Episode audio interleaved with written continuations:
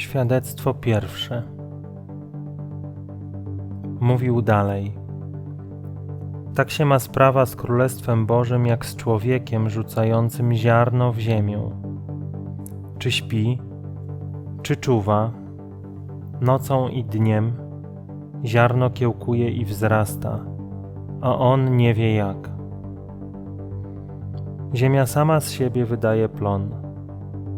Najpierw źdźbło, potem kłos, wreszcie pełne ziarno w kłosie. A gdy zboże dojrzeje, bierze on zaraz sierp, bo nadeszła pora żniwa. Ewangelia według świętego Marka. Mam 39 lat. Przez większość swojego życia byłem ateistą, z wyjątkiem krótkiego okresu, od momentu, gdy rozpoczęła się religia we wczesnej szkole podstawowej, do może czwartej, piątej klasy. Nie pamiętam, kiedy dokładnie zrozumiałem, że Boga nie ma, w formie, w jakiej go sobie wyobrażałem, ale pamiętam do dziś, jak bolesne było to dla mnie przeżycie. Do tamtej chwili miałem przekonanie, że nigdy nie jestem sam, że jest ktoś, kto czuwa nade mną i w razie potrzeby uratuje. Od tamtej chwili byłem sam i pamiętam to uczucie totalnej samotności, konieczności polegania wyłącznie na samym sobie. Przez kolejne kilkadziesiąt lat, pewnie około 25, czułem, że to ja decyduję o swoim losie. Marzyłem więc i zmieniałem te marzenia w rzeczywistość. Na początku trochę nieporadnie, po omacku, z czasem coraz bardziej skutecznie. Przez cały czas jednak nie opuściło mnie przekonanie, że coś nade mną czuwa. Mówiłem, że mam szczęście w życiu, że życie się mną opiekuje. I tak było w istocie. Tak więc wiodłem szczęśliwe, spełnione życie i bardzo pracowite. Cele, które sobie stawiałem, marzenia, były coraz bardziej ambitne, coraz większe. Bo przecież kto się nie rozwija, ten się cofa.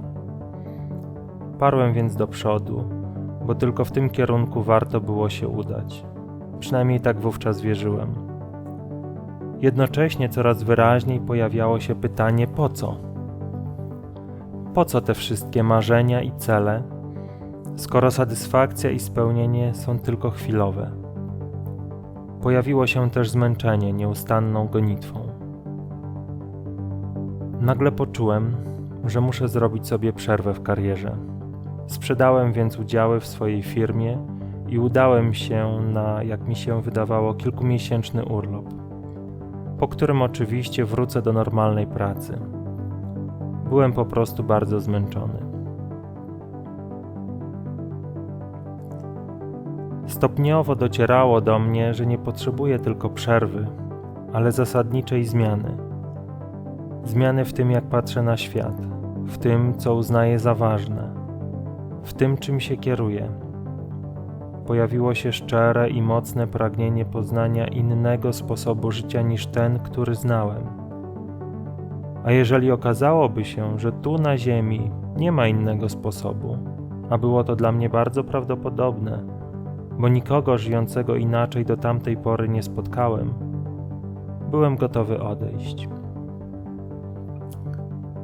I na tę modlitwę przyszła odpowiedź w postaci książek, ludzi, nauczycieli i w końcu przewodników duchowych. Krok po kroku byłem prowadzony doświadczałem spokoju i ciszy, której wcześniej nie znałem. I wiedziałem, że to jest właśnie to, czego szukam, czego właściwie szukałem całe życie. Pamiętam, jak przez wiele nocy toczyłem wewnętrzne walki o to, czego naprawdę chcę. Czy tego spokoju i wolności, radości, która przekraczała to wszystko, co do tamtej pory znałem, ale która wymagała całkowitego poddania i porzucenia siebie? Czy może znanego świata ze wszystkimi wzlotami i upadkami, ale też z poczuciem ograniczonej, ale jednak jakiejś kontroli? Pamiętam tamten strach przed nieznanym. Pamiętam te okropne wizje, jakie podsyłał mi rozum. Co może się stać, gdy ostatecznie poddam swoją wolę? Kuszenie. Wiedziałem, że tej walki nie wygram sam. Prosiłem więc o pomoc, abym mógł widzieć w prawdzie to, między czym wybieram. I pomoc przychodziła. I przychodziło zaufanie. I jasność widzenia, jakie naprawdę mam opcje. Aż w końcu wiedziałem, że chcę tylko jednego i nic nie jest w stanie zmienić mojego pragnienia. Nic nie jest w stanie mnie powstrzymać. Niedługo potem moje pragnienie zostało ugaszone. Czułem, jak w jednej chwili całe moje stare życie odchodzi, a ja staję się lekki jak nowonarodzone dziecko. Przyszedł spokój i poznanie. Wszystkie pytania i wątpliwości przeminęły. Zobaczyłem świat tak, jakbym go widział po raz pierwszy. Dopiero po jakimś czasie zrozumiałem, przy pomocy Pisma Świętego, co się stało. Potrafiłem w słowach Jezusa odnaleźć opis tego, co mi się przytrafiło, ale też tego, co odczuwałem i ciągle doświadczam. I mogę za nim powtórzyć, że moim pokarmem jest wypełnianie woli mojego Ojca.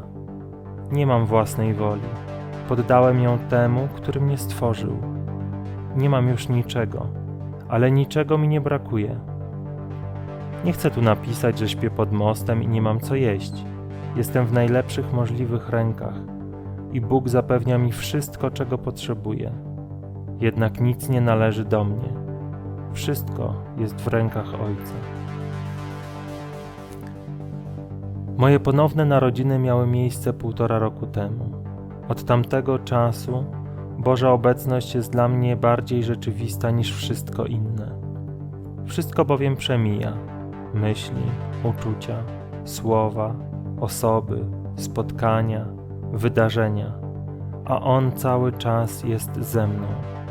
A raczej mogę powtórzyć za świętym Pawłem: Żyję już nie ja, ale żyje we mnie Chrystus. I nic w tym świecie nie może się z tym równać.